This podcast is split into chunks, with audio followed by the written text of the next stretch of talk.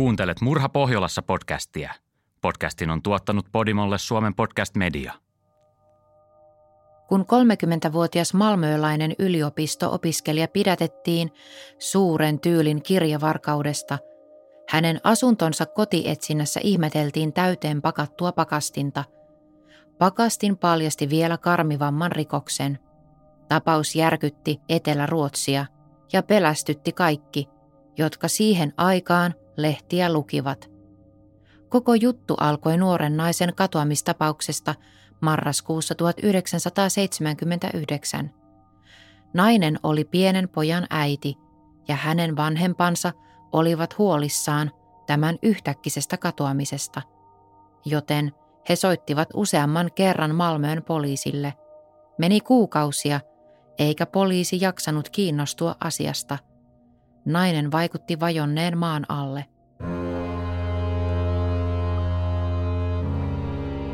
Kuuntelet Murha Pohjolassa podcast-sarjaa, jossa käydään läpi Tanskan, Norjan, Ruotsin ja Suomen kuuluisimpia rikostapauksia.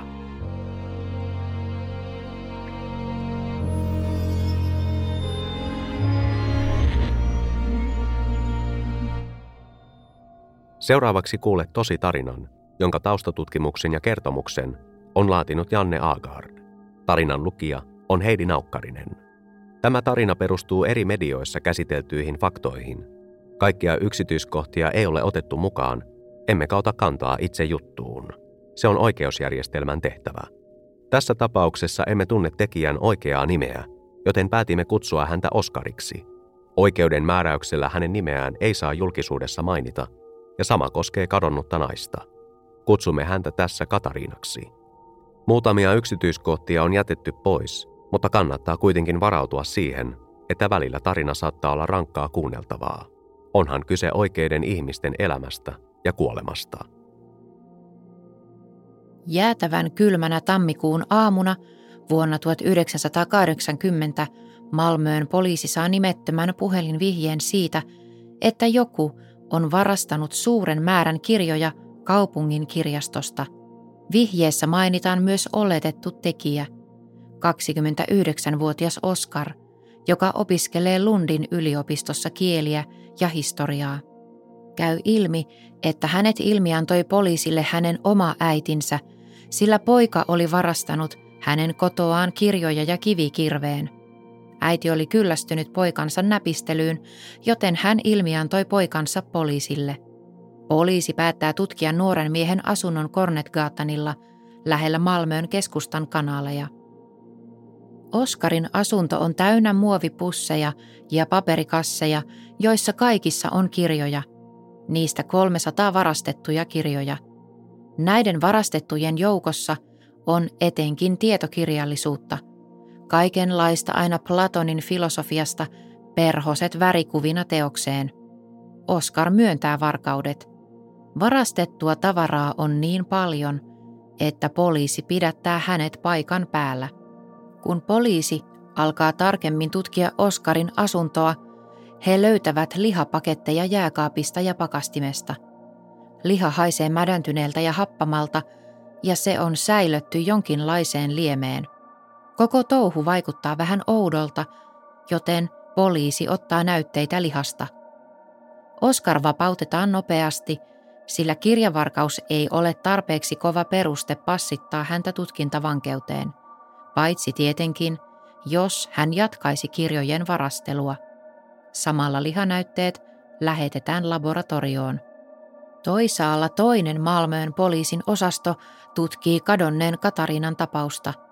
29-vuotias nainen on syntynyt ja elänyt Malmöössä koko elämänsä, ja nyt hän on ollut kadoksissa jo pari kuukautta.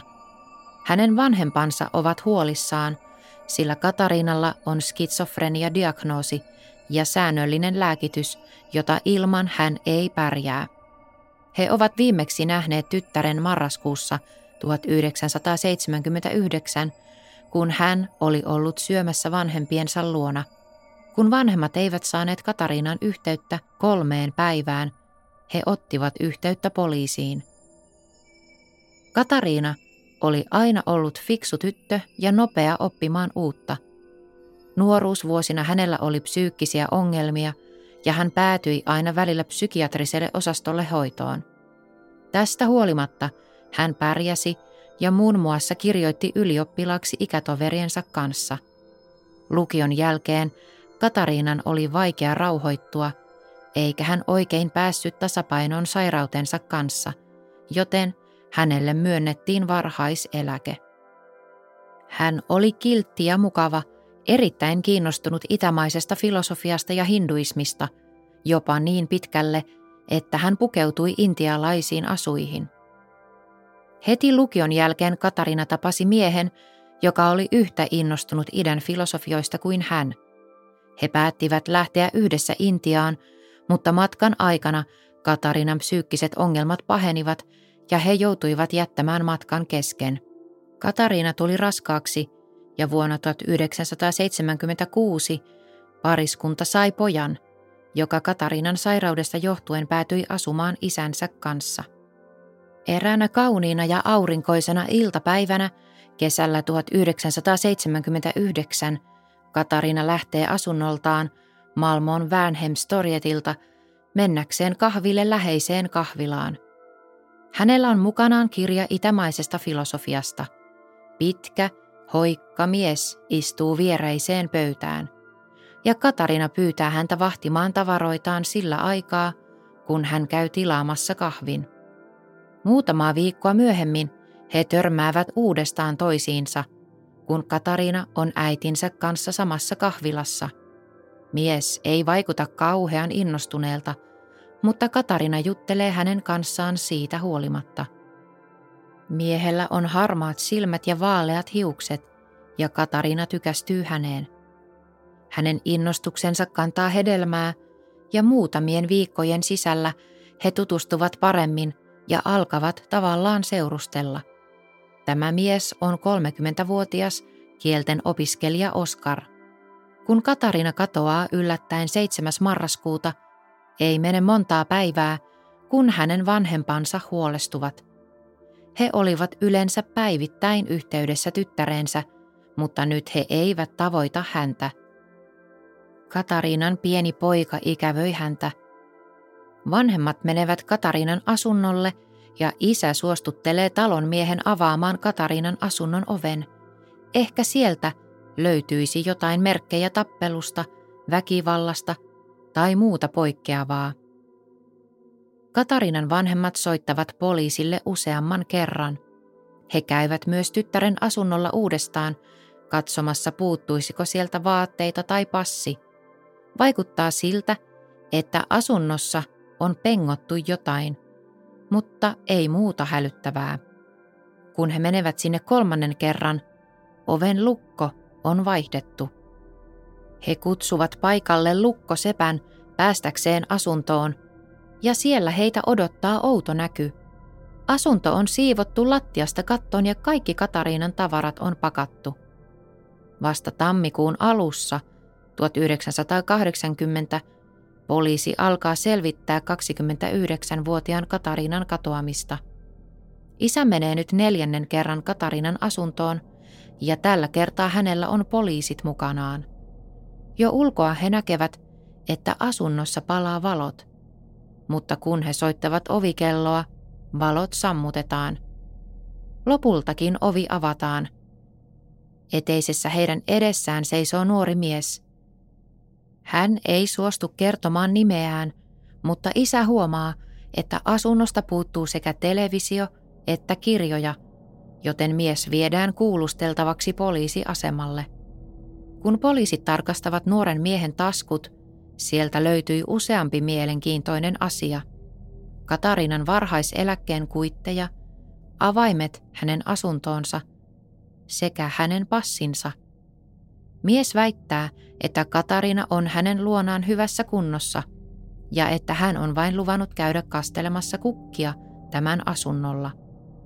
Poliisilla on kaksi täysin eri tapausta käsiteltävänään kahdella eri osastolla.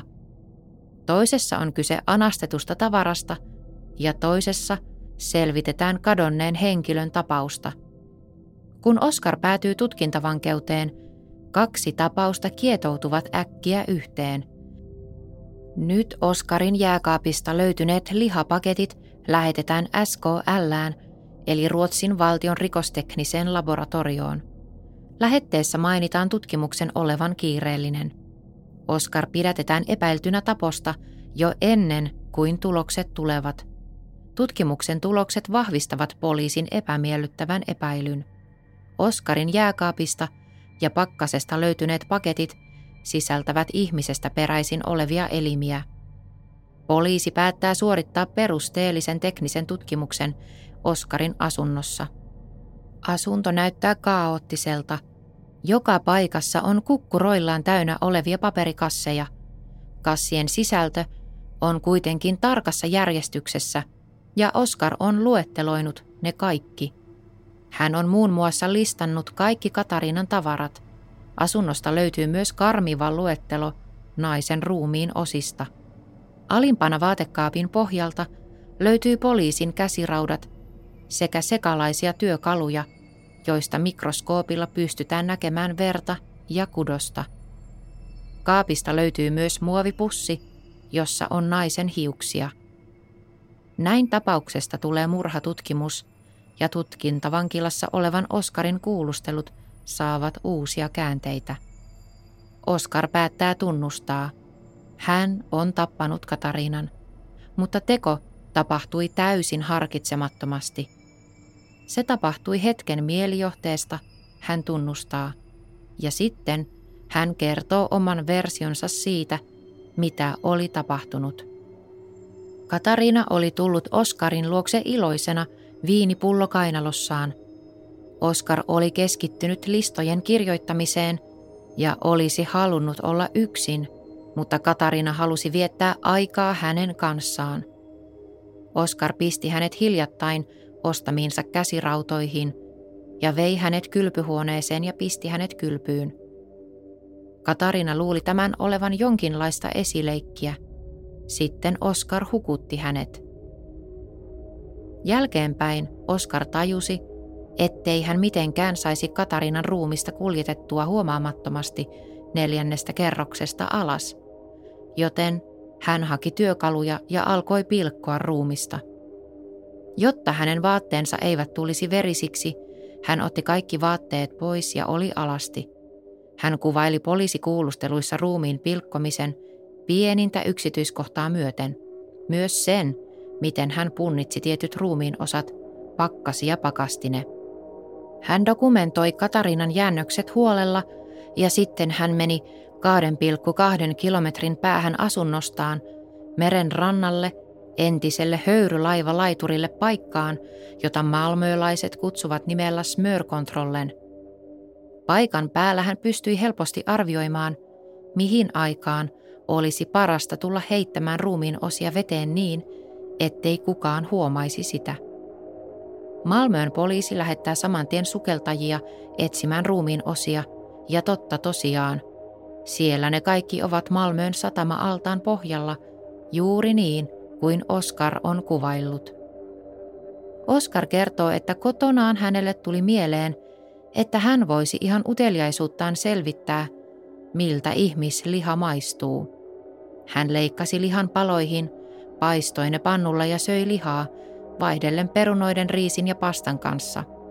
Hän valmisti Katariinasta yhteensä kymmenen ateriaa. Poliisille hän kuvailee, että liha maistui hyvältä, mutta oli vähän sitkeää. Hän yritti saada siitä mureampaa keittämällä, mutta se ei auttanut.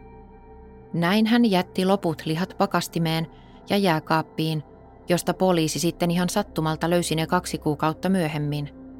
Yhteensä 17 kiloa lihaa oli joko syöty tai piilotettu hänen pakastimeensa. Oskar sanoo, että Katariina ei ollut mikään hänen unelmanaisensa, sillä hän tykkäsi blondeista. Itse asiassa hän ei oikein koskaan ollut välittänyt Katariinasta. Poliisi pyytää oikeuspsykiatria tekemään arvion Oskarin mielentilasta.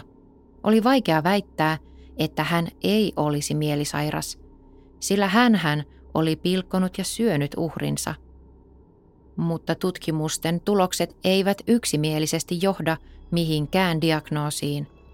Paras arvio on, että Oskarilla oli skitsofrenia, aivan kuten hänen uhrillaankin oli. Oskar ei ollut koskaan aiemmin ollut tekemisissä psykiatrin kanssa. Hän oli lahjakas ja oli opiskellut pitkään, ensin Göteborgissa ja sitten Lundissa. Hänen vanhemmat kuvailivat häntä vähän kummalliseksi, mutta rauhalliseksi ja mukavaksi pojaksi, joka ei ollut koskaan käyttäytynyt mitenkään väkivaltaisesti. Kun poliisi penkoo hänen taustojaan, käy ilmi, että Oscar oli potkittu pois yliopistosta, sillä hänen epäiltiin olevan useamman uhkauskirjeen takana. Hänellä ei elämänsä aikana ollut montaa tyttöystävää. Tyttöjen kanssa oleminen oli aina ollut haasteellista, ja kun hän asui Malmössä opiskelija-asuntolassa, hän yritti kömpelösti lähestyä siellä asuvia tyttöjä. Yhtenä yönä hän meni suoraan yhteen huoneeseen ja istui sängyn reunalle katsomaan naispuolista lääketieteen opiskelijaa, kun tämä nukkui. Hän otti naisesta jopa kuvan kamerallaan. Tapahtumasta tuli jännä kertomus asuntolan käytäville, mutta ei mitään enempää. Useammat pitivät häntä harmittomana tyyppinä, poikana, jolla oli vaikeuksia sosiaalisten suhteiden kanssa. Neljässä kuukaudessa syyttäjän virasto on saanut tarpeeksi todisteita kokoon. Kesäkuussa alkaa oikeudenkäynti Oskaria vastaan. On kulunut vain vuosi siitä, kun Oskar ja Katariina olivat tavanneet ensimmäisen kerran. Oskaria syytetään taposta, kuolleen ruumiin sopimattomasta käsittelystä ja kirjavarkaudesta. Jotta voidaan tuomita vankilaan, pitää soveltua rangaistavaksi ja pitää ymmärtää, että on toiminut väärin. Oskaria pidettiin oikeudenkäynnin ajan psykiatrisen sairaalan suljetulla osastolla. Puolustajalla oli aika laihat eväät, kun vastassa oli Oskarin tunnustus ja lukuisat tekniset todisteet Katariinan asunnosta, puhumattakaan Oskarin pakastimesta. 30-vuotias Oskar tuomittiin psykiatrisen sairaalan suljetulle osastolle pakkohoitoon. Kyseessä on ajallisesti määräämätön hoitotuomio suljetussa laitoksessa – josta pääsee pois vain lääkärin hyväksynnällä. Hän saisi luvan päästä vapauteen, kun hänet todettaisiin yhteiskuntakelpoiseksi ja vaarattomaksi niin muille kuin itselleen. Oskar pääsi vapaaksi 24 vuoden hoitojakson jälkeen hänet vapautettiin helmikuussa 2004 ja hän muutti asumaan omaan asuntoonsa. Hän oli siinä vaiheessa 54-vuotias ja sai uuden nimen. Hänellä oli säännöllinen lääkitys ja hän kävi psykiatrisessa avohoidossa. Sydsvenskan lehti etsi hänet käsiinsä vapautumisen jälkeen. Oskar totesi haastattelussa voivansa hyvin. Yritän unohtaa koko jutun, hän sanoi. Ei mennyt pitkään jutun ilmestymisestä lehdessä, kun jutun kirjoittanut Sydsvenskan lehden toimittaja sai oudon nimettömän kirjeen. Kirje osoittautui hyvin samanlaiseksi kuin ne kirjeet, joita eräs yliopiston professori ja naispuolinen jatko-opiskelija olivat aikoinaan saaneet. He olivat molemmat olleet tekemisissä Oskarin kanssa hänen opiskeluaikanaan. Kirjeissä oli piirustuksia kirveistä ja puukoista sekä latinan kielisiä lauseita, joista yhdessä lukee Se, joka kulkee leijonan luolassa, tulee syödyksi. Professori tunnisti sitaatin ja viittaukset hänen omiin luentoihinsa. Hän totesi, että kirjeen lähettäjä on selvästi hyvä latinassa ja hänellä on laaja tietämys kirjallisuudesta. Malmöön poliisi epäili, että Oscar olisi nimettömien kirjeiden lähettäjä – he suorittivat tutkimuksen, mutta loppujen lopuksi uhkauskirjeestä ei voitu antaa syytteitä. Kirjeistä ei saatu mitään teknisiä todisteita, sillä tekijällä oli ollut hanskat kädessä, eikä hän ollut edes nuollut postimerkkiä. Oskar palasi vielä psykiatriseen sairaalaan lyhyeksi aikaa, kunnes hänet 2014 todettiin tarpeeksi terveeksi pärjäämään vapaudessa. Vuosi sen jälkeen Oskar kuoli 66-vuotiaana luonnollisista syistä. Kukaan ei tiedä, mihin hänet on haudattu.